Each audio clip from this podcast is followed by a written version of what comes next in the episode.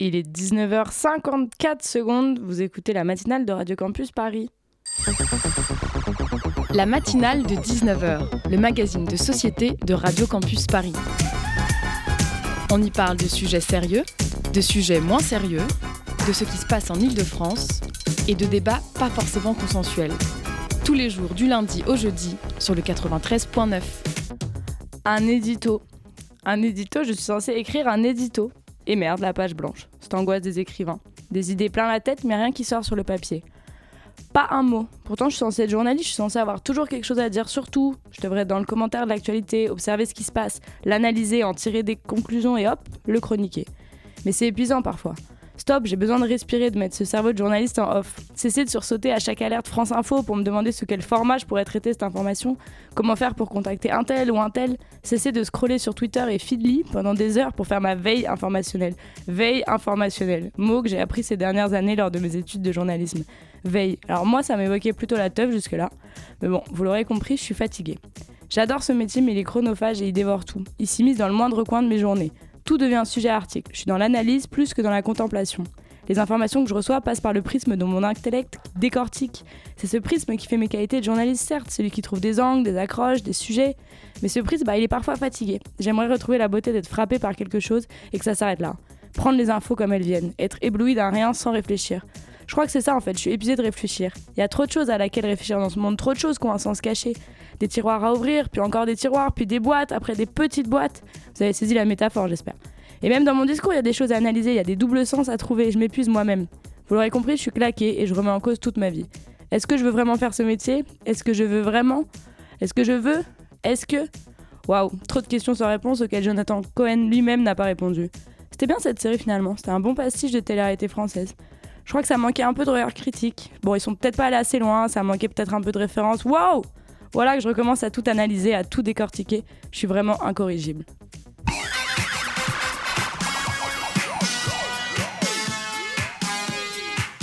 Au sommaire ce soir, on reçoit Carole Grimaud-Potter, professeure de géopolitique de la Russie à l'Université de Montpellier et à l'Institut diplomatique de Paris, pour parler de la Russie, notamment des différentes interventions armées en Ukraine ou alors au Kazakhstan. On parlera aussi des mesures contre l'endométriose proposées en début de semaine. Ce sera Yasmine Kando qui viendra nous en parler, la présidente de l'association Endo France. Et cette soirée, nous serons aussi accompagnés des superbes chroniques de Pauline et de Carole. La matinale de 19h sur Radio Campus Paris. Manœuvre militaire au sud de l'Ukraine ou en Crimée, ajout de l'opposant Alexei Navalny sur la liste des terroristes extrémistes, regain de tension avec les États-Unis, la Russie ne cesse de faire l'actualité et ben c'est plutôt inquiétant. Pour faire le point sur tout ça, on reçoit Carole Grimaud-Potter, professeure de géopolitique de la Russie à l'Université de Montpellier et à l'Institut diplomatique de Paris. Bonsoir. Bonsoir. Merci d'être avec nous et bonsoir à toi Sylvie qui va m'accompagner toute la soirée. Bonsoir. Alors les, la Russie et les États-Unis négociaient la semaine dernière pour parler de la situation en Ukraine. Carole Grimaud-Potter, est-ce qu'on peut revenir sur cette situation pour commencer, ces, relations entre la Russie et l'Ukraine Alors les relations, les relations avec la, Russie et l'Ukraine sont... Euh, on le sait tous, tendu depuis 2014, euh, depuis l'annexion de la Crimée et le début de cette guerre dans le Donbass qui a fait jusqu'ici 14, euh, 14 000 euh, tués. La situation donc en Ukraine ces dernières semaines et voire mois s'est aggravée. On, est tous au courant de ce climat de, tension extrême hein, qui qui est pour le, pour le moment euh, concentré donc, entre euh, sur les frontières, euh, frontières est ukrainiennes, avec l'amassement des troupes, des troupes russes depuis déjà depuis quelques semaines. Donc on voit bien que la situation est tendue. il y a de, bien sûr, alors il y a, il y a plusieurs volets dans cette histoire. Il y a le volet diplomatique, le volet militaire. et, puis, et puis chaque pays doit être analysé aussi, chaque réaction euh, et chaque position de, de, des pays doit être analysée. C'est bien le, principe donc, de, la, géopolitique. Donc prenons, euh, prenons tout d'abord donc la, la, situation en Ukraine. Donc l'Ukraine euh, qui a qui bénéficie donc de l'aide, du soutien politique, militaire, diplomatique des États-Unis et principalement depuis l'arrivée au pouvoir de Joe Biden, qui en a fait son, son cheval de bataille de protéger l'Ukraine euh, a dénoncé, donc dénonce l'amassement des troupes euh, à l'Est, autour de cette région du Donbass qui est déjà en conflit, donc je l'ai dit tout à l'heure, depuis 2014.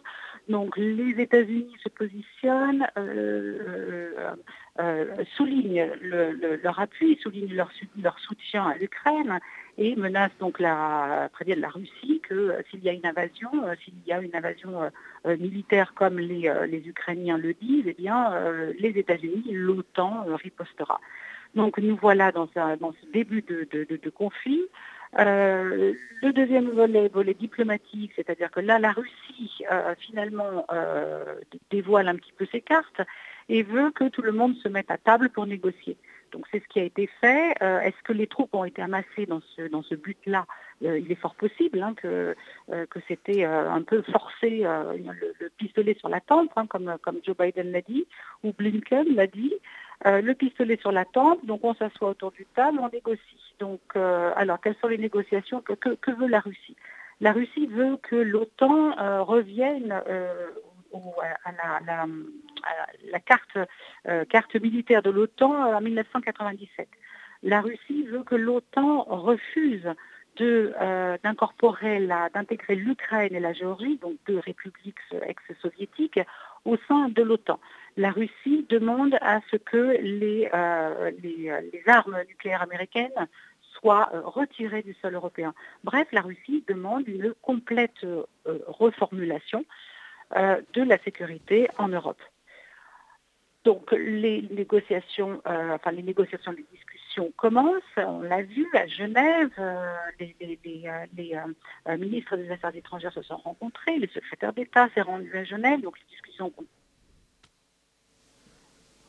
Carole? On, Carole Grimaud-Potard, vous êtes encore avec nous? Non. Je crois qu'elle n'est plus avec nous. Ah, vous êtes là? On va la rappeler du coup. C'était intéressant ce qu'elle disait sur les. Ouais. J'aurais bien aimé lui demander si ces négociations allaient aboutir, si elle revient. On la rappelle. C'est ça ce que tu voulais lui poser comme question? J'allais lui poser la question, mais peut-être qu'elle a eu un petit incident. On va pouvoir peut-être continuer à parler un petit peu de ça. Ouais. Ensuite du Kazakhstan, peut-être. Parce que. Parce que. Euh, là, le, oui, le Kazakhstan, parce que comme elle a l'air de dire, on est dans une situation où euh, la Russie essaye de déplacer, essaye de, essaye de, euh, d'envahir l'Ukraine sûrement, essaye d'envahir sûrement le Kazakhstan. Et est-ce que les États-Unis vont. Carole Grimaud-Potter, vous êtes là Oui. Oui, Heureusement que vous êtes là parce que j'ai essayé de parler un petit peu de la Russie, mais sans vous, c'était compliqué. Excusez-moi, je viens. Oui, apparemment, il y a une coupure. Je ne sais pas ce qui s'est passé au niveau technique. Il n'y a plus de, plus de communication. Je, ne vous entendais plus. Ah, vous, vous me réentendez maintenant. Voilà, maintenant c'est bon et j'espère que tout ira bien. Alors, vous nous, vous nous, parlez, vous nous parlez de ces négociations. Donc, vous, vous, nous aviez dit ce que la Russie voulait faire et voulait justement donc, enlever toute euh, un, présence des États-Unis sur le sol européen et ensuite ça a coupé. Alors oui, voilà, c'est ça. Donc les armes, les armes, euh, certaines armes, un certain type d'armes, armes nucléaires américaines euh, euh, doivent, doivent, enfin, la Russie voudrait que les États-Unis donc retirent ces armes-là et, et surtout que et surtout que l'Ukraine n'entre pas dans l'OTAN ni la Géorgie, donc deux, deux républiques ex-soviétiques. Donc ce sont des propositions qui sont irrecevables pour l'OTAN. Il a été très clair, euh, les États-Unis l'ont euh, déclaré assez rapidement, qu'il était impossible de revenir sur cette politique de open door, c'est-à-dire la porte ouverte euh, pour tout pays qui déciderait donc de rejoindre l'OTAN ou non. C'est au pays de décider et non pas à la Russie. Donc une fin de non-recevoir du côté américain. Par contre, la, la discussion ne s'est pas rompue. Les négociations ont continué, les discussions ont continué et les États États-Unis euh, proposent de, euh, de revenir, euh, en fait, de pouvoir discuter sur d'autres d'autres sujets, notamment, oui, les armes, les armes en Europe, plus de transparence sur la sécurité et sur le, déploiement donc, des, des, armes en Europe, et d'autres d'autres sujets que l'Amérique est prête à, discuter. Les États-Unis ont promis de fournir une réponse écrite à la partie russe avant le 31 janvier.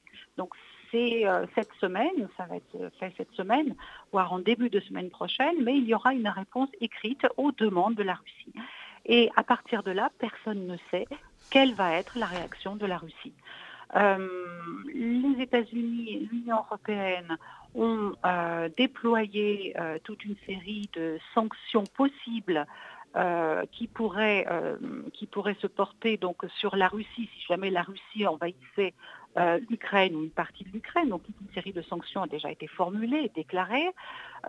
d'autres, d'autres décisions ont été prises dans le cas où, mais comme je vous le dis, rien n'est fait pour l'instant.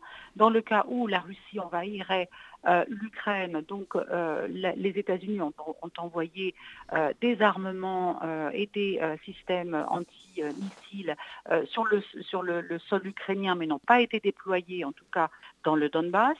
L'OTAN est sur le pied de guerre, je dirais. 8500 troupes sont prêtes à intervenir, 8500 troupes américaines sont prêtes à être déployées en Ukraine. Vous voyez l'escalade de tout cela avec la Russie qui, elle, de son côté, euh, voit cette, euh, comment dire, cette, ce, mouvements, le voit perçoit d'une façon très menaçante et de son côté, eh bien, c'est toute une série d'exercices qui sont en train de se mettre en place aujourd'hui, de manœuvres, de principales manœuvres militaires du côté russe aujourd'hui, euh, c'est au niveau euh, euh, des forces navales en mer du Nord et la flotte, la flotte du Nord qui est en exercice dans l'océan Arctique.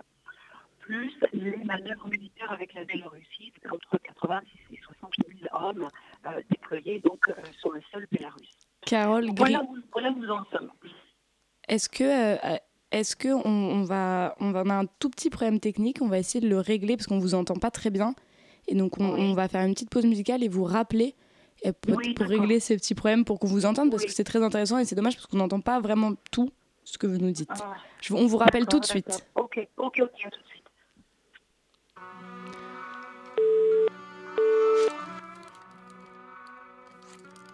Ah. J'ai la salmanie de viser la tempe. Y'a peu d'MC de ma trempe. Je me sens comme si j'avais gratté le ticket gagnant. Souvent, je me tâte à quitter la France. 80 points et 400 cas d'avance. Je suis l'éclair et le tonnerre sans la latence. Je peux penser différemment quand ça m'arrange. Le crâne dégarni comme un vieux savant. Je suis pas riche ici, mais c'est mieux qu'avant. Le rap, une discipline et un jeu d'argent. Tant que j'ai pas une petite piscine, aucun relâchement. Un soir de plus, à boire le jus de Satan. En me demandant jusqu'à quand. Faut que la roue tourne urgemment. J'ai le sablier braqué sur la tente. Tu veux voir le sud? Attends, y'a mon gars sur là-bas maintenant sur la côte d'Azur. Ouais, il assure pourtant, je te jure qu'il a pas ton temps pour rejoindre nos troupes. Tu nages en nos troubles. Bien sûr que l'argent nous trompe et son manque aussi. Donc s'il y a des pots cassés, faut pas qu'un agent nous trouve dans une situation délicate. On t'aime jusqu'à ce qu'un scandale éclate. Capuché dans une station de la ligne 4. Je veux rien savoir, situation délicate. Les paroles collent aux actions, je suis sanguin donc je réponds aux provocations. Mon destin était de creuser l'écart et faire gonfler les parts de ma corporation pour les miens enfermés à la farlette. Je connais, c'est la même. Je mets la lumière sur eux comme un farlet. Bien sûr que ça se quand tout le monde s'entasse. Je vais devenir star comme l'élément 115. Je me répands comme une rumeur de quartier, toujours une liasse pour corrompre un agent. Ce monde est perverti par l'argent, au final un billet c'est qu'une feuille de papier. J'imite pas les autres, je fais mon propre truc. Vision nocturne développée par ce monde obscur où les gens les plus maléfiques font fortune pendant qu'on se drogue dur. Je revois le film de ma vie depuis l'intro. Que vaut ton avis face à celui d'un pro? Sur mon dernier clip j'ai investi un demi-lingot. Pas le genre qui se limite aux normes, pionnier comme Willy Colon. Pour me comprendre, faudrait dire psychologue. Je suis un sujet d'étude pour les criminologues. Tu veux voir le Nord?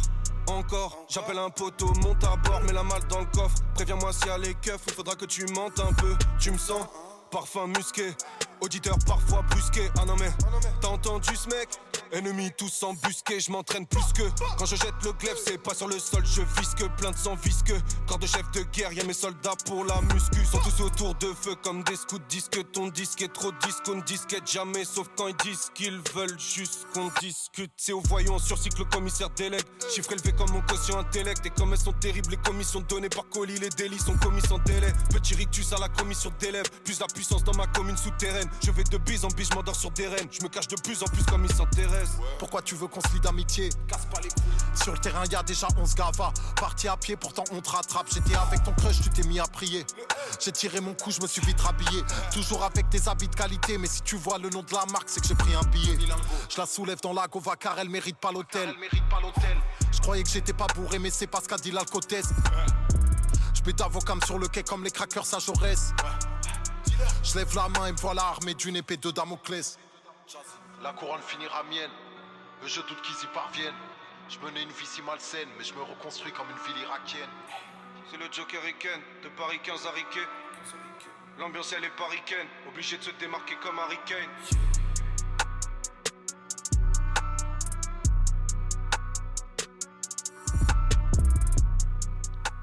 C'était élément 115 de Jazzy Bass et Necfeu. La matinale de 19h sur Radio Campus Paris. Et on est toujours avec Carole Grimaud-Potter, vous nous entendez bien? Oui, oui, oui, je vous entends. Ils nous entendent mieux. Enfin, on vous entend mieux, nous. Alors, je voulais juste vous, vous, vous demander, du coup, comme on était sur les relations euh, États-Unis euh, et Russie, euh, c'est peut-être un petit peu euh, exagéré, mais ça ressemble quand même ce climat de tension entre la Russie et les États-Unis. Ça ressemble à la guerre froide. Est-ce qu'on est en... la situation elle est aussi tendue? Il en a connu pendant la guerre froide des, situations très tendues comme cela, euh, effectivement, mais qui se sont, euh, qui se sont terminées euh, d'une façon pacifique. Je dirais que si l'on veut regarder du côté de la guerre froide, regardons plutôt le côté positif et la non, le non-affrontement direct. Enfin, cet affrontement direct qui n'a jamais eu lieu finalement entre l'URSS et les États-Unis. Donc essayons de regarder peut-être le côté positif de cette époque-là pour, pour imaginer une issue pacifique, une issue de paix qui puisse, qui puisse arranger les deux parties. Maintenant, comme je vous le disais, la Russie qui va décider finalement que faire de ce refus américain face à ses demandes, refus de l'OTAN, refus des États-Unis, que va-t-elle faire? Euh, les experts sont assez partagés sur le sujet. Il y en a certains, et je pense euh, qu'ils ont peut-être, euh, je pense que la, vérité est plus de ce côté-là, c'est-à-dire que c'est un électrochoc qui un électrochoc volontaire de la part de la Russie pour finalement discuter de cette, sécurité européenne qui, ne la satisfait pas, qui ne lui convient pas par rapport à ses intérêts nationaux. Donc remettre en question de nombreuses choses issues, euh, nombreuses euh, applications issues de, la, fin de la Seconde Guerre mondiale. Hein, donc cet ordre international qu'on a connu depuis 1945, finalement, c'est remettre en question un peu tout cela et euh, elle le fait d'une façon très brutale, d'une façon très brutale, très risquée aussi, parce que euh, la présence de ces troupes euh, aussi proches l'une de l'autre pourrait, il pourrait se déclencher un, conflit, pourrait se déclencher très rapidement. Donc c'est un jeu dangereux, un, jeu dangereux, mais dont l'issue n'est pas pourrait, on l'espère, ne, ne, pas être si catastrophique que cela, et finalement cela pourrait ressembler peut-être à une sorte de guerre froide sans euh, affrontement direct, mais avec un positionnement militaire de part et d'autre euh, euh, sur le sol européen. Et je voulais revenir sur la situation politique au Kazakhstan. Est-ce que vous pouvez nous expliquer pourquoi les forces russes sont intervenues dans le pays le 6 janvier dernier? Alors, la Russie fait partie de ce traité, euh, de, de, traité euh, de défense collective qui a été signé avec euh, le Kazakhstan et aussi avec le Bélarus depuis la, la, fin des années 90. Donc, c'est un traité qui ressemble un petit peu à l'OTAN, c'est-à-dire que c'est un traité de sécurité collective. les pays membres doivent protéger l'un des leurs lorsque le président du Kazakhstan a déploré, a dénoncé une, une ingérence euh, extérieure, puisque c'est de cela dont, dont, il a parlé, euh, puisque c'était une ingérence extérieure, alors les autres pays membres devaient euh, venir euh, en renfort. Donc la Russie euh, a envoyé ses troupes euh, dans, ce cadre de traité, de l'organisation du traité de sécurité collective. Et c'est une ingérence extérieure, ce serait une ingérence extérieure de qui? Alors, c'est ce que le Kazakhstan, le président du Kazakhstan a donc appuyé cela pour justement faire euh, intervenir la Russie. Euh, ingérence extérieure, alors euh, on a entendu beaucoup de choses, hein, des soldats de, l'État islamique qui se seraient introduits dans le pays, des soldats turcs ou des combattants turcs, enfin une présence étrangère une présence étrangère que le président aurait mis en avant pour justement obtenir l'aide de la Russie voilà, on a appris après, petit à petit, on a appris le déroulé de cette affaire. On a vu que c'était plus un conflit interne aussi, une, rivalité de pouvoir euh, euh, qui, euh, qui s'est mise en place. Mais, c'était un, comment ça a été la première fois que dans le cadre de ce traité de, de, sécurité collective signé à la fin des années 90, c'était la première fois que finalement l'un des pays membres en aidait un autre. Et avant justement l'intervention des forces russes, il y avait de nombreuses émeutes dans le pays, notamment en raison de l'augmentation du prix euh, du pétrole. Et il y a eu de nombreuses manifestations qui ont été fortement réprimées. Est-ce que aussi les pouvoirs politiques du Kazakhstan n'ont pas euh, aussi demandé de l'aide à son allié la Russie ou ça n'a rien à voir en fait cette ingérence?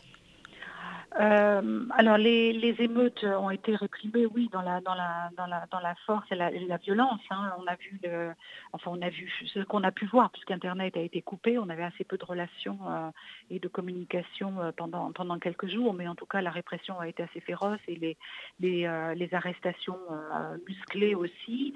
la Russie est intervenue en tant que mission, en, tant que mission de paix, c'est-à-dire qu'elle n'est pas enfin officiellement, hein, je dirais maintenant, euh, euh, je ne sais pas euh, sur le terrain ce que cela donnait, mais en tout cas officiellement, c'était une intervention dans un cadre de mission de paix.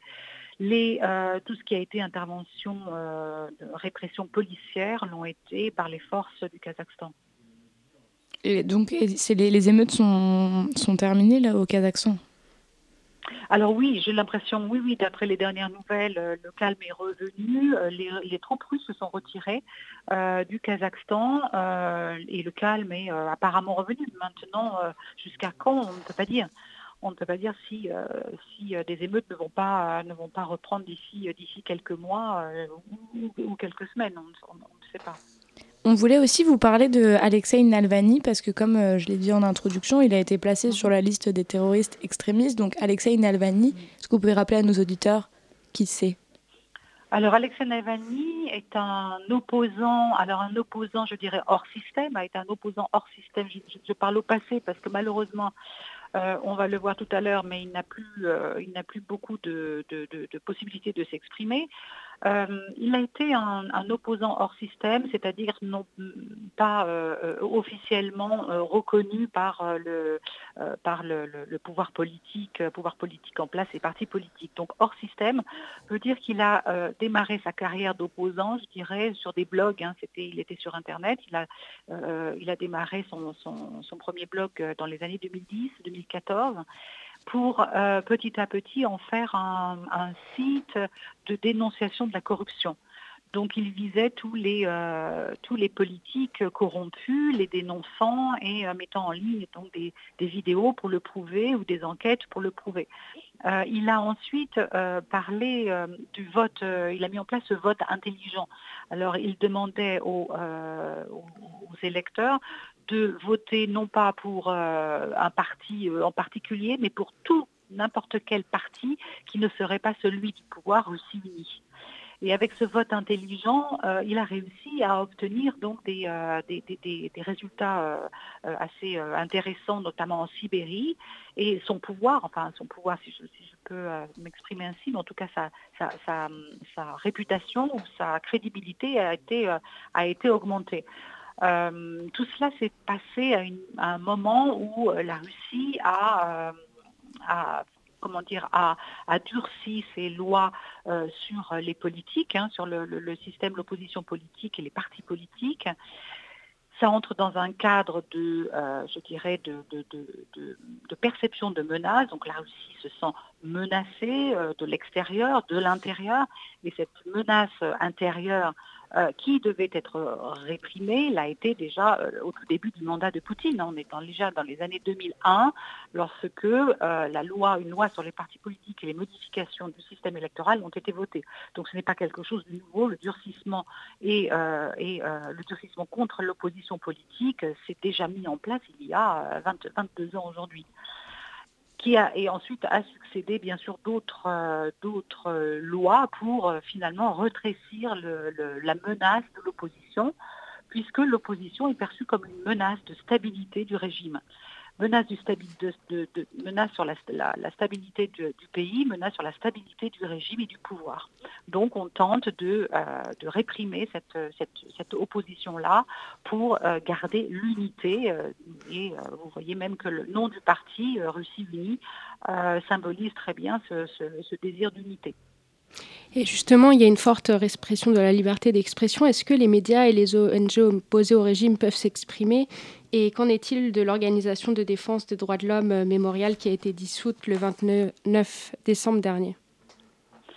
Alors effectivement, dans cette, euh, dans, toujours dans cette, euh, dans ces politiques qui découlent de cette menace intérieure. Il y a eu un fait marquant donc en, Russie, ça a été l'hiver 2011-2012 avec ces manifestations les premières manifestations Facebook, je dirais, puisque tout, tout s'est organisé sur Facebook, a mis la puce à l'oreille du pouvoir et euh, la, répression s'est durcie, la répression s'est accrue sur les blogs, sur les, euh, les blogueurs, les sites internet, les médias également pour euh, euh, euh, éviter toute critique du gouvernement. Donc c'est à partir de 2011-2012 qu'une loi est passée, la loi contre les agents de l'étranger. Donc agent de l'étranger, en fait, c'est toute personne, toute structure, toute association ou tout média qui est financé par l'étranger. Donc ces médias doivent, euh, avant tout poste sur Twitter ou sur Telegram ou sur euh, euh, les réseaux sociaux, etc., doivent noter cette mention que le, média en question est financé par un agent de l'étranger. Voilà, donc c'est sur, ce point-là notamment, parce qu'il y en a d'autres, que le régime, que le, pouvoir judiciaire a a réussi à faire fermer Mémorial parce qu'elle accusait Mémorial de justement ne pas avoir euh, appliqué cette loi à agents de l'étranger et avoir publié des livres ou avoir euh, posté des, euh, des, informations sur, sur les sites en, omettant cette, cette mention agent de l'étranger, comme quoi Mémorial était financé par l'étranger. Ça, c'est une menace, une peur du régime de déstabilisation, c'est-à-dire l'étranger peut aider les associations que des les médias euh, dans le but de déstabiliser le pouvoir euh, russe, de déstabiliser la société russe. Et cette menace-là est, euh, de, plus en plus, de plus en plus importante. Et le, de, ce fait, la, répression, la répression s'accorde dans ce dans cette, dans cette direction. Euh, donc l'opposition politique, euh, les critiques euh, sur Internet, les médias. de nombreux médias ont été fermés, des, télévisions, des, des médias sur Internet, des journaux ont été fermés, des journalistes ont été emprisonnés. C'est toute une liste qu'on peut trouver facilement sur les sites de défense des droits de l'homme. Et puis en dernière date, c'était Mémorial, notamment le, la, la, la maison, la l'organisation parent de mémorial sur le, qui concerne la défense des droits de l'homme qui a été, euh, qui a été fermée. Maintenant, Mémorial, c'est aussi des associations, des groupes hein, qui se trouvent dans chaque région de Russie et qui continuent à fonctionner. Mais disons que l'organisation mère euh, droits de l'homme, défense des droits de l'homme, a été fermée.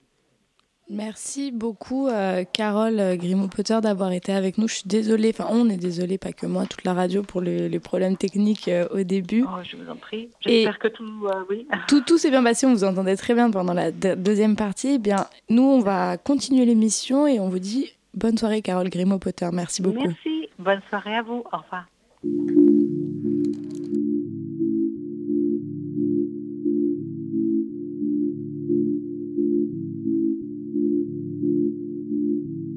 Je t'ai jamais vu par ici. Je passe mon temps sous parasol. D'habitude, je suis paresseuse. Mais ce soir, je veux pas rester seule.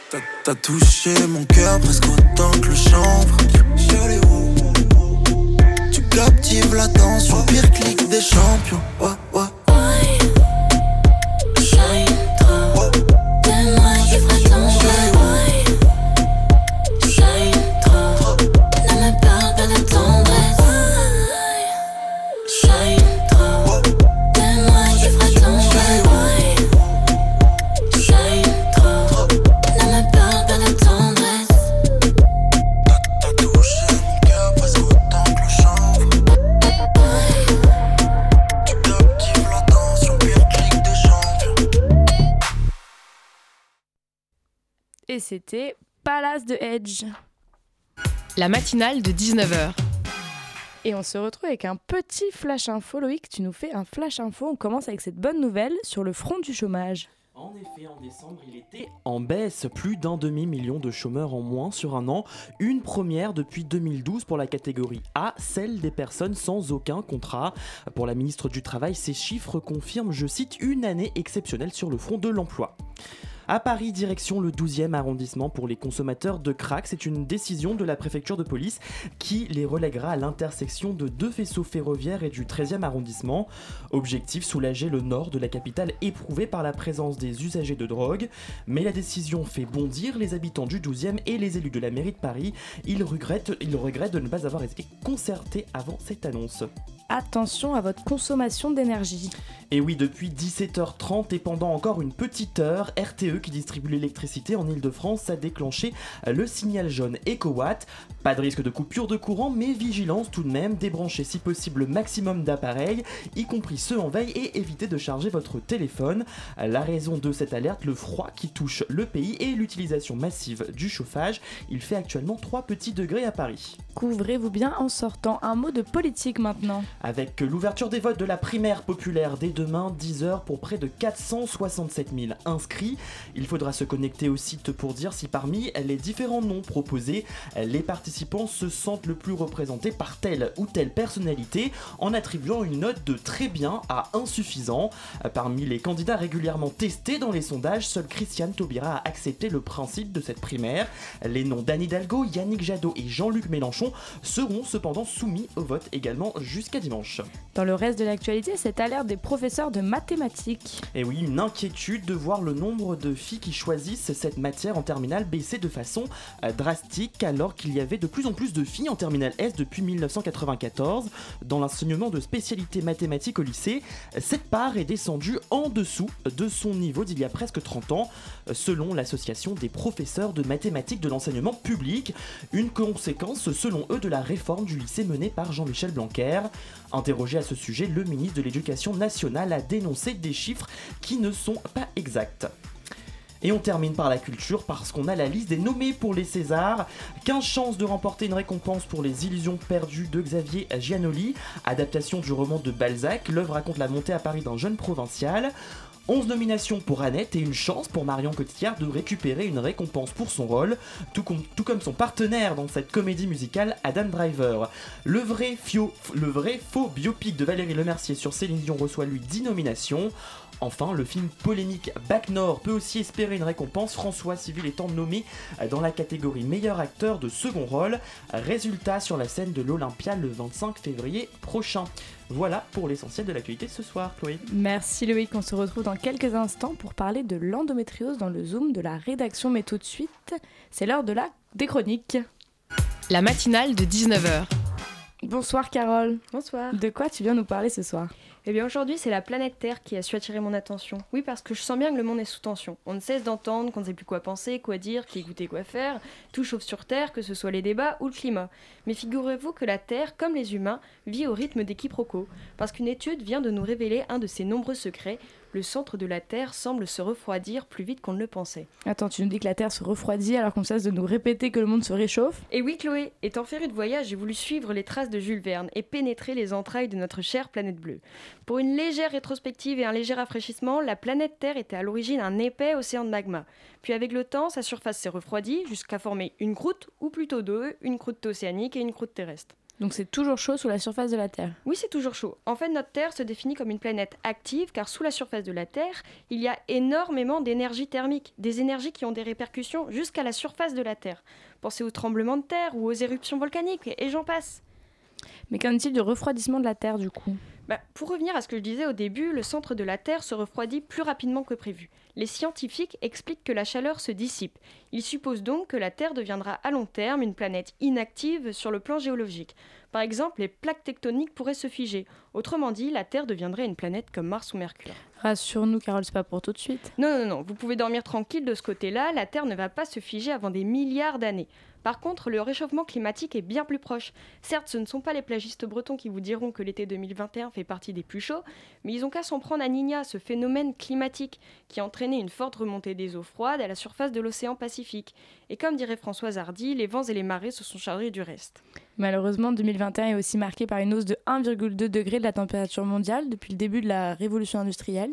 En effet, tu as raison. Même si les accords de Paris en 2016 prévoyaient de limiter la hausse de la température mondiale à 1,5 en 2100, notre environnement ne cesse de subir l'activité de l'homme, qui en retour doit se soumettre à des incommodités. Rien qu'à l'échelle de l'Europe, des incendies de forêt en Grèce, des inondations en Belgique, et je ne vous parle pas des records de chaleur, 48,8 degrés en Sicile. À 2 degrés près, on peut cuire une côte de bœuf à cœur saignant. La concentration de gaz à effet de serre est un réel obstacle pour la chaleur. D'accord, 2 degrés de plus sur la météo de demain, je dis pas non. Mais 2 degrés de plus sur le climat, je n'en veux pas. Pour, ne donner qu'un exemple, il y a 20 000 ans, la température moyenne du globe terrestre était 5 degrés plus basse qu'aujourd'hui. Autrement dit, c'était l'ère glaciaire. Alors je vous laisse imaginer dans le sens inverse. Ben maintenant, nous savons que nous avons des milliards d'années devant nous pour profiter d'une Terre active et vivante. Exactement. Alors soyons aussi optimistes que Jane Goodall, l'anthropologue, l'éthologue et la messagère de la paix auprès des Nations Unies, qui a déclaré en ce début d'année que ensemble, nous pouvons bâtir un monde meilleur. Merci Carole et bâtissons un monde meilleur tous ensemble. C'est maintenant l'heure du Zoom de la rédaction. Le Zoom, dans la matinale de 19h. Euh, ce soir, on parle d'endométriose dans le Zoom de la rédaction avec Loïc, qui est de retour. Tout à fait, je n'ai pas bougé. Une femme sur dix serait touchée par l'endométriose. Pourtant, jusqu'à la semaine dernière, cette maladie n'était que peu reconnue en France. L'Assemblée nationale a voté une proposition de loi faisant d'elle une affection longue durée. Pour essayer de comprendre cette maladie, est-ce que ça change ce vote au Parlement? Nous sommes ce soir avec Yasmine Kando par téléphone. Bonsoir. Bonsoir. Vous êtes la présidente de l'association euh, Endo-France. Euh, tout d'abord, qu'est-ce que c'est que l'endométriose? Alors, je vais essayer d'expliquer ça simplement parce que c'est une maladie complexe. En fait, l'utérus, euh, chaque mois, va contracter pour évacuer la muqueuse qui n'a pas servi à accueillir un embryon. C'est l'endomètre, la muqueuse qui tapisse l'utérus, va s'écouler et former les règles. Et on parle d'endométriose quand on retrouve dans le ventre, ailleurs que dans l'utérus, des cellules semblables à cet endomètre qui vont se greffer sur les organes. Alors ça peut être derrière l'utérus, ça peut être dans les trompes, sur les ovaires, ça peut aussi être sur la vessie, sur le rectum, sur les intestins. Et euh, chaque mois, ces cellules vont réagir à l'influence hormonale et se mettre à saigner en même temps que les règles. Ça va créer des micro-hémorragies et euh, cycle après cycle, ces micro-hémorragies vont former des nodules, des kystes, des adhérences qui vont générer des douleurs importantes, qui peuvent générer aussi, dans certains cas, une infertilité, mais aussi des symptômes divers et variés en fonction de leur emplacement. Comment se manifeste l'endométriose concrètement dans le quotidien des femmes qui en souffrent? Alors le principal euh, symptôme, c'est dans 70% des cas une douleur invalidante, une douleur qui empêche d'agir au quotidien, qui résiste à un simple antalgique de base, vraiment qui empêche les jeunes filles d'aller au lycée et les, personnes âgées, enfin plus, plus âgées, d'aller travailler. Euh, c'est une douleur qui, euh, qui, vraiment cloue sur place.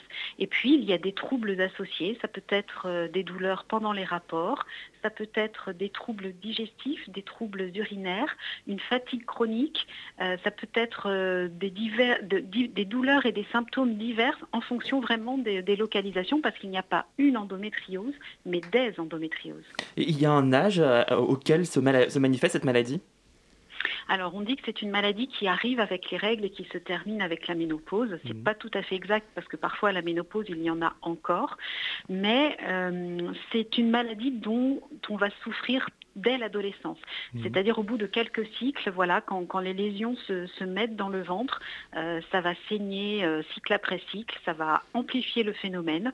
Et généralement, c'est à partir de l'adolescence qu'on commence vraiment à, à souffrir d'endométriose mais on met en moyenne 7 ans à la diagnostiquer cette euh, maladie, en moyenne, parce que parfois ça peut être encore plus long. Ce qui veut dire que euh, même en ayant souffert Pardon? 7 ans, c'est beaucoup pour diagnostiquer une maladie. C'est énorme, c'est ouais, c'est énorme. C'est parce qu'il y a des symptômes euh, différents, parce que les médecins ne sont pas suffisamment formés, parce qu'on n'entend pas assez la douleur euh, des règles, liées aux règles. Et, du coup, bah, 7 ans, la maladie se propage, ça fait des dégâts. Et, généralement, bah, voilà, quand, on a des diagnostics autour de 24-25 ans, c'est une moyenne, c'est bien parce qu'on arrive à prendre en charge la maladie, mais parfois c'est beaucoup plus tard et elle fait beaucoup de dégâts. Euh, justement, comment est-ce qu'elle peut évoluer cette, euh, cette maladie? Alors, il y a un tiers des cas d'endométriose qui n'évoluera pas du tout, qui va se stabiliser, diminuer, voire régresser. Et mmh. ça, c'est tant mieux. Mais il y a deux tiers des cas, effectivement, où la maladie évolue et elle peut évoluer vers des formes sévères, c'est-à-dire que dans les cas les plus sévères, on va avoir des chirurgies extrêmement complètes. On peut avoir euh, des mises en place de stomie de, pour, euh, pour laisser l'intestin euh, cicatriser, c'est-à-dire des poches hein, pour les selles, tout simplement. on peut avoir des problèmes à la vessie, être obligé d'avoir des sondages pour, pour vider la vessie. Euh, et puis parfois on a des formes un peu plus rares où l'endométriose vient se positionner au niveau du diaphragme, près des poumons. Et euh, ça, ça va entraîner des pneumothorax. Euh, voilà, donc il peut y avoir des conséquences quand même qui, si elles n'alertent pas les, les, médecins ou les, ou les personnes qui en souffrent, peuvent être désastreuses plus tard. Et puis, dans 30 à 40% des cas, il y a l'infertilité. Euh, est-ce qu'il existe des solutions? Est-ce que l'on peut guérir de l'endométriose? Alors il n'y a pas de traitement curatif. Tout ce qu'on sait faire aujourd'hui, c'est éviter que la maladie ne se propage euh, le plus et essayer de vivre au mieux en apprenant à gérer la douleur. Donc il va y avoir des traitements médicamenteux, des antalgiques pour la douleur, des traitements hormonaux pour éviter d'avoir ces règles et euh, la chirurgie qui va venir retirer les lésions ou les organes quand il y a eu un échec des traitements. À côté de tout ça, on conseille vraiment euh, d'avoir des thérapies, des soins de support comme par exemple la kiné viscérale, l'ostéopathie avec des gens bien sûr qui sont formés à l'endométriose et puis euh, des méthodes de relaxation qui vont permettre de gérer la douleur au quotidien parce que pour de nombreuses personnes, de nombreuses femmes, la douleur, c'est du quotidien. Euh, c'est cette maladie, euh, est-ce qu'on est accompagné euh, au niveau de la sécurité sociale pour la soigner aujourd'hui? Alors aujourd'hui, si vous faites référence à l'ALD, donc la résolution, bah, c'est une résolution qui demande son inscription dans l'ALD. C'est très bien, mais malheureusement, ça n'est pas encore fait et ça peut prendre du temps. En attendant, il existe l'ALD 31 qui est une, une ALD hors liste hein, qu'on peut obtenir pour l'endométriose et qui permet d'avoir les mêmes avantages que, que l'ALD 30, euh, que cette résolution qui est demandée. Euh, c'est du cas par cas et mmh. euh, on a constaté beaucoup d'inégalités dans sa prise en charge, dans, dans, dans son obtention pardon, d'une région à une autre. Donc on a demandé, en attendant que cette résolution puisse voir le jour, que l'harmonisation des critères d'obtention pour la LD 31 soit faite partout en France pour que d'une région à une autre, à endométriose égale, euh, les, femmes puissent obtenir de la même façon cette, euh, cette reconnaissance. Pourquoi est-ce qu'on entend de plus en plus parler de cette maladie aujourd'hui?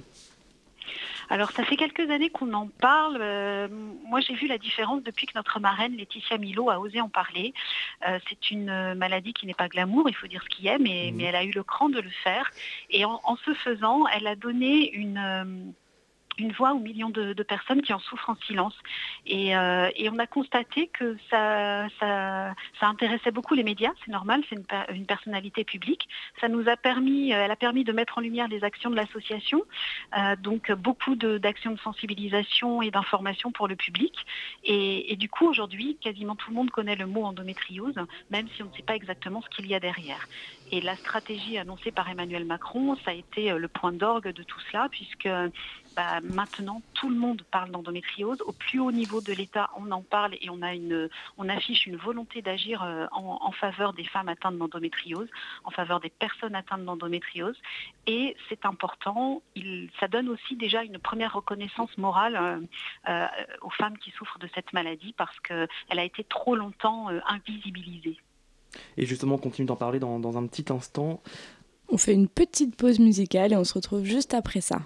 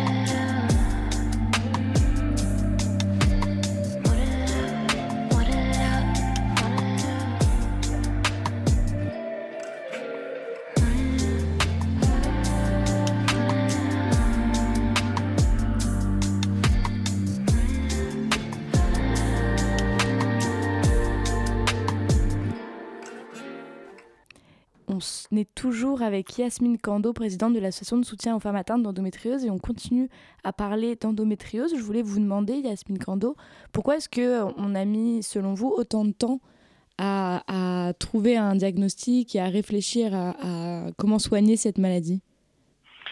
Alors, euh, je pense que le, premier point, c'est parce que euh, on a trop longtemps banalisé la douleur des femmes et notamment la douleur pendant les règles.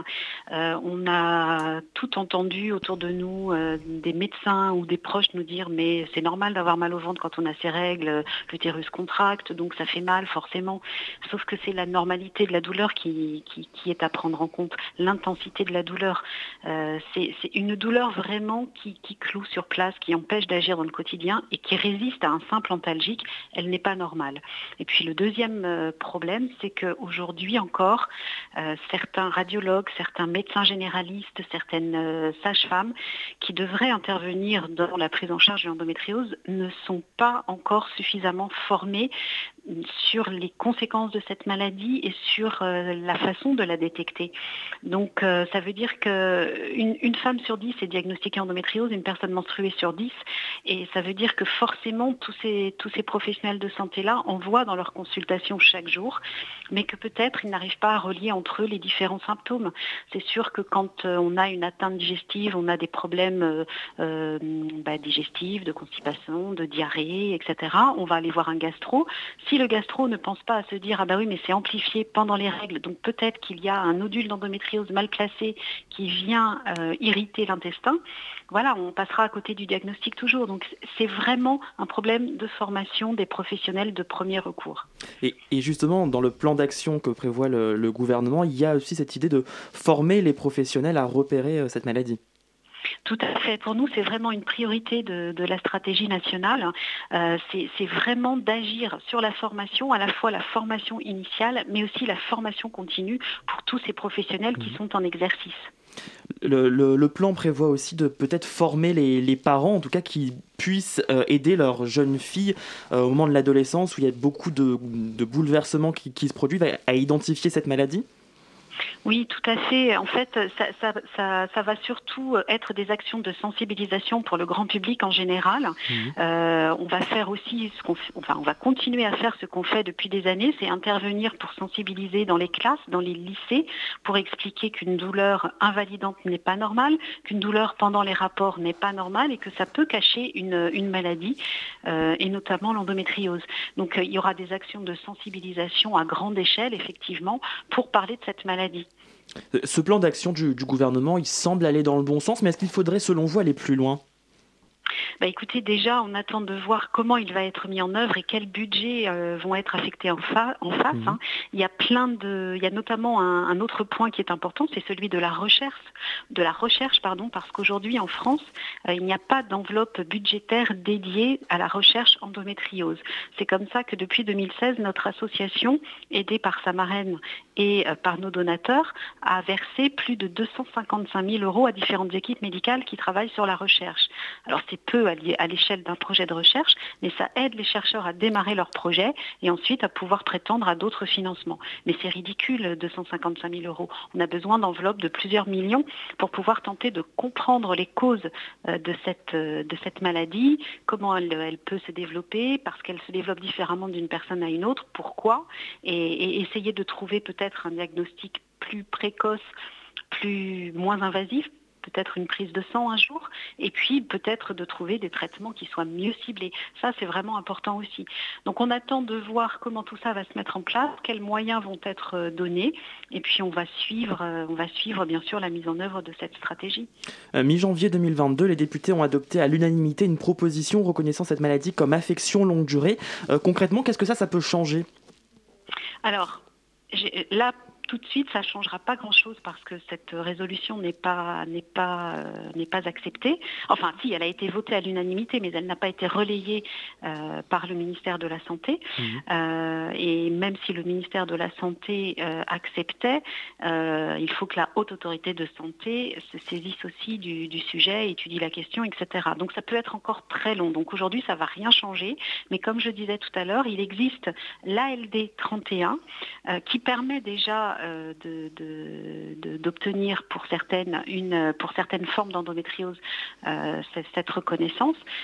Ce que ça permet, la LD 31, ça permet tout simplement de ne pas avancer les frais quand on va dans une consultation, euh, que ce soit chez le généraliste ou chez le gynécologue, à condition bien sûr que ce soit en lien avec l'affection longue durée, donc en lien avec l'endométriose, mais aussi que ce soit des tarifs pris en charge par la sécurité sociale.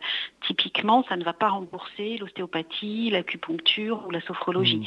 C'est vraiment les visites chez le médecin euh, en lien avec la pathologie. Merci beaucoup Yasmine Kando d'avoir été avec nous. On espère avoir aidé nos auditrices et nos auditeurs à y voir plus clair sur ce sujet. Je rappelle que vous êtes la présidente de l'association Endo-France. Merci. On se retrouve pour terminer cette émission avec Pauline pour ta chronique. La matinale de 19h sur Radio Campus Paris. Aujourd'hui, bonsoir Pauline. Aujourd'hui, tu nous proposes un voyage un peu particulier parce que tu vas nous faire remonter 36 000 années avant Jésus-Christ, j'ai bugué dans les nombres, dans l'art mobilier paléolithique, où les femmes occupent une place de premier plan.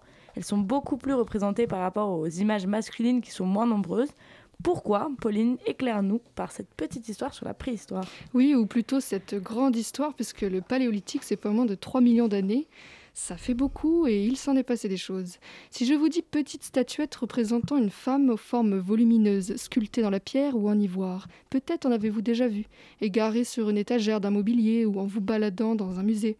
Malgré leur petite taille, environ 15 cm, elles ne passent pas inaperçues elles attirent le regard par leur forme très développée, souvent exagérée du ventre, des seins et du fessier. Leurs têtes et leurs jambes souvent sont quant à elles négligées. Ces femmes, on les a Vénus, car pour beaucoup d'archéologues, ils ont vu le symbole de la fertilité, de la maternité, de l'existence d'une déesse mère, voire même d'un matriarcat originel. Il faut dire que leur découverte au début du XXe siècle a bousculé les mentalités. On les a retrouvées par milliers, éparpillées aux quatre coins du monde, de la Sibérie au rivage atlantique, en passant par la France, notamment en Dordogne. Mais qu'est-ce qui a poussé nos charmants lointains ancêtres à représenter des femmes comme ça en masse? Car dans l'art paléolithique, les humains sont rarement représentés. On voit surtout des silhouettes euh, animales, peintes pour la plupart sur les murs des grottes. C'est dans ce monde-là, souterrain, que les hommes préhistoriques se sont aventurés pour peindre, sculpter, graver un art animalier tout en mouvement d'un réalisme stupéfiant. Et si quelquefois l'homme est représenté, il est rarement réaliste. Mi-homme, mi-bête, euh, on ne sait pas trop. Mais alors pourquoi la majorité des corps représentés sont-ils des corps de femmes Par exemple, dans la grotte de Lascaux, aussi appelée la chapelle sixtine de la préhistoire, on y trouve pas moins de quatre silhouettes féminines grandeur nature, sculptées en bas-relief, sans tête ni pied, mais au sexe bien marqué, ce qui laisse penser à l'hypothèse de l'existence de cultes vers la vénération de la terre, de la fertilité et de la fécondité. Mais revenons à nos petites Vénus, car bien qu'elles se ressemblent un peu presque toutes, elles sont aussi bien différentes et uniques. Tenez par exemple la Vénus de Galgenberg, ou appelée aussi Fanny, retrouvée au bord du Danube en Autriche. Elle ne mesure que 7 cm et elle ne ressemble pas du tout à ses cousines, à la poitrine et aux fesses bien rebondies. La plus connue, c'est la Vénus de l'Espuge, découverte en 1922, sculptée dans l'ivoire de mammouth. Alors, celle-ci, elle a eu un petit souci quand, on l'a découverte, puisqu'elle a reçu un coup de pioche qui lui a enlevé un bout de fesse. Heureusement pour elle, on lui a fait une greffe, tout va bien. Et elle aura fait fantasmer plus d'un. Picasso en avait une réplique chez lui et Giacometti aussi. Elle est connue pour ses formes très prononcées, à tel point que les seins tombent quasiment sur les cuisses. Mais, qu'est-ce qui est, mais ce qui est fascinant, c'est que lorsque on la renverse, on aperçoit une nouvelle tête qui sort. Un accouchement Bon, on n'en sait rien. En tout cas, nos ancêtres étaient bien cubistes avant l'heure.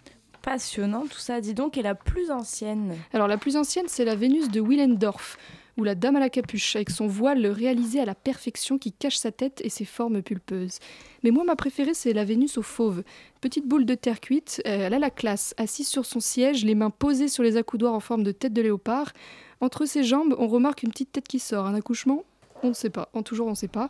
Proposer ça à une femme enceinte qui va accoucher, je ne pense pas qu'elle sera enthousiaste à l'idée d'accoucher avec un siège qui fait obstacle. Et aujourd'hui, Pauline, il reste encore des Vénus? Oui, comme les poupées Ashanti au Ghana, très reconnaissables par leur tête plate en forme de disque et leurs bras euh, écartés. Elles sont devenues des souvenirs pour les touristes et encombrent pas mal les galeries d'antiquité. Au départ, elles sont portées par des femmes enceintes. Ce sont des porte-bonheur pour l'enfant à venir. Ces statuettes n'ont rien à voir avec le religieux. Ici, on est plus dans le domaine de la superstition, superstition, un peu comme euh, lorsque les marins mettaient une pièce sous le mât de leur bateau pour leur porter chance. C'était peut-être le cas pour les Vénus de la préhistoire, qui sait, on ne sait pas, qui serait peut-être, euh, ce serait peut-être plus proche des objets type amulettes. En effet, elles, sont souvent, elles ont souvent un petit trou pour les accrocher autour du cou. En tout cas, on ne sait pas, tout comme on ne sait pas si ce sont des hommes ou des femmes qui les ont fait. Ça, je reviendrai sur place pour en parler une prochaine fois, la place des femmes préhistoriques dans l'art. En tout cas, bien qu'elles soient aujourd'hui ancrées dans la culture populaire, dans les magazines, les magasins de décoration, les Vénus de la préhistoire sont encore un mystère pour notre histoire. Merci beaucoup Pauline pour cette chronique. C'est déjà la fin de cette émission très bien remplie dans laquelle on a appris beaucoup de choses. Merci d'abord à Sylvie, merci à Loïc, merci à Pauline, merci à Carole. Merci encore à nos invités Carole Grimaud-Potter et Yasmine Kando. Je remercie aussi Jeffrey à la réalisation et Hugo à la coordination. Bonne soirée à l'écoute de Radio Campus Paris.